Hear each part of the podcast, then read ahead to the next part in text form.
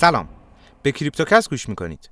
متاسفانه روسیه رسما وارد جنگ با اوکراین شد و نظامیان روسی در حال پیشروی در خاک اوکراین هستند. با شروع حمله نظامی بازار ارزهای دیجیتال وارد محدوده ترس شدید شد و قیمت نفت به بیش از 100 دلار در هر بشکه رسید.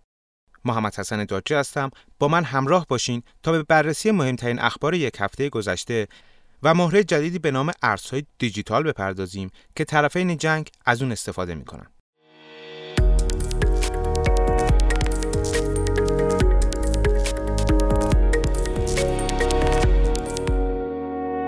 در روز پنجشنبه حمله هوایی به اوکراین آغاز شد و انفجارهایی در بسیاری از شهرهای اوکراین شنیده می‌شد. در این حملات تأسیسات دفاع هوایی اوکراین و سایر زیرساختهای نظامی این کشور مورد حمله قرار گرفت. بعد از اون تانک های روسی به سمت کیف پایتخت اوکراین حرکت کردند. حمله نظامی روسیه به اوکراین واکنش چشمگیر بازارهای جهانی را در پی داشت. قیمت نفت برای اولین بار در هفت سال گذشته از 100 دلار در بشکه فراتر رفت. بازارهای بورس هم از آسیا تا اروپا و آمریکا افت قابل توجهی را داشتند. بازار بورس مسکو افتی 50 درصدی را تجربه کرد و موقتا تعلیق و دوباره بازگشایی شد.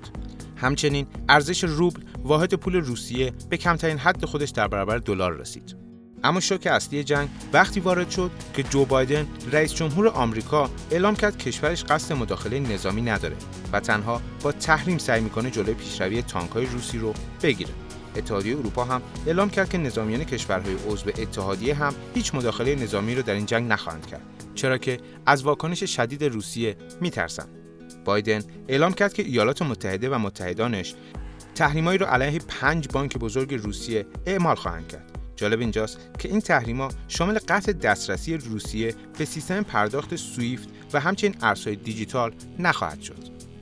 در مجموع اتحادیه اروپا، بریتانیا و آمریکا آقای پوتین وزیر امور خارجه روسیه و وزیر دفاع این کشور رو تحریم کردند و اعلام کردند که تمام دارایی‌های این افراد رو مسدود خواهند کرد.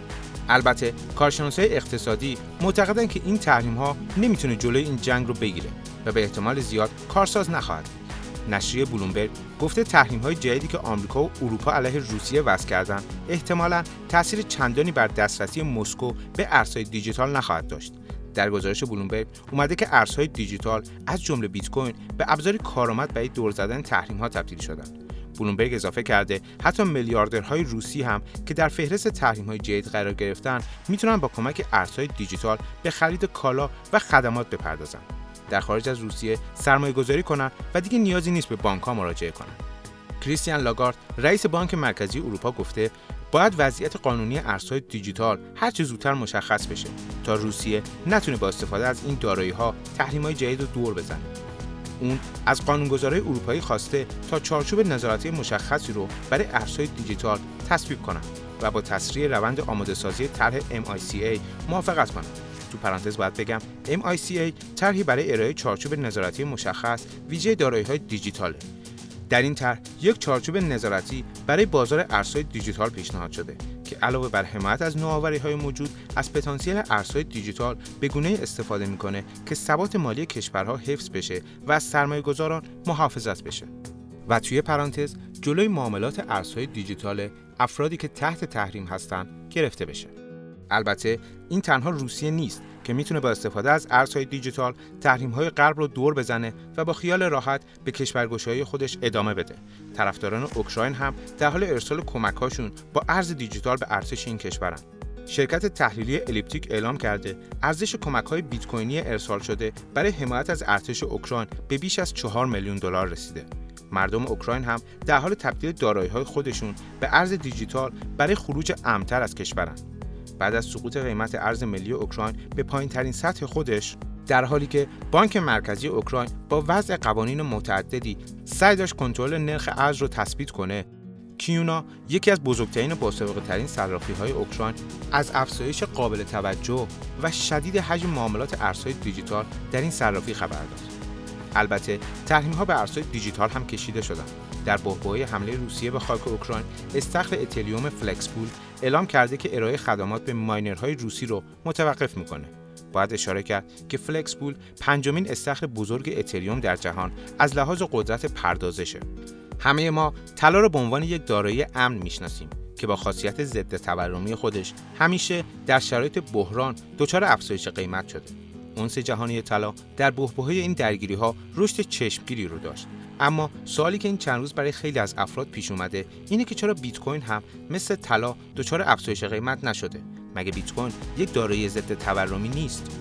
بیت کوین به عنوان یک محافظ در برابر تورم ها و بحران ها در نظر گرفته میشه و بسیاری از کارشناسا انتظار داشتند که قیمت بیت کوین در زمان بحران منعطف‌تر باشه و حتی سودی با این حال سم بانکمن فراید مدیرعامل صرافی FTX کاهش قیمت بیت کوین رو تعجب آور نمی‌دونه فراید معتقد از اونجایی که جنگ باعث ایجاد بحران نقدینگی در بازار شده بازارهای سنتی و ارز دیجیتال با کاهش قیمت مواجه شدند کاهش قیمت بیت کوین به ارتباط رو به رشد اون با شاخص نزدک و S&P 500 نسبت داده میشه که این همبستگی اخیرا به بالاترین حد خودش در دو سال اخیر رسیده. با این وجود هنوزم تحلیلگرای فاندامنتال پیشنهاد خرید بیت کوین رو میدن چون معتقدن بیت کوین به عنوان محافظی در برابر بحران استفاده میشه. در حالی که سرمایه گذاری کوتاه مدت توصیه به فروش بیت کوین می‌کنن چون داده ها با توجه به همبستگی بالای بیت کوین با بازار سهام نشون دهنده تداوم ریزش در کوتاه مدته.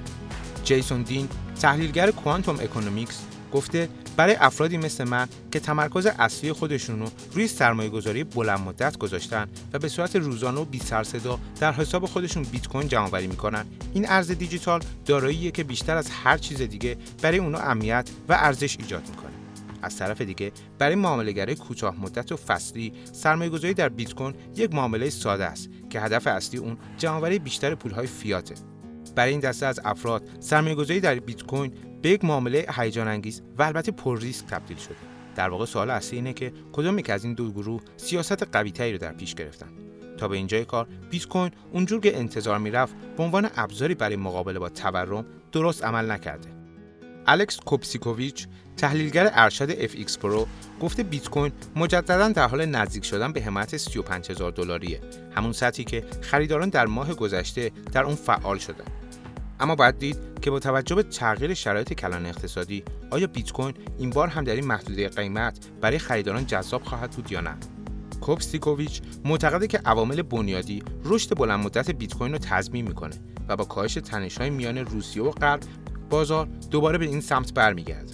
البته یک نظر قابل توجه دیگه هم تو این زمینه وجود داره.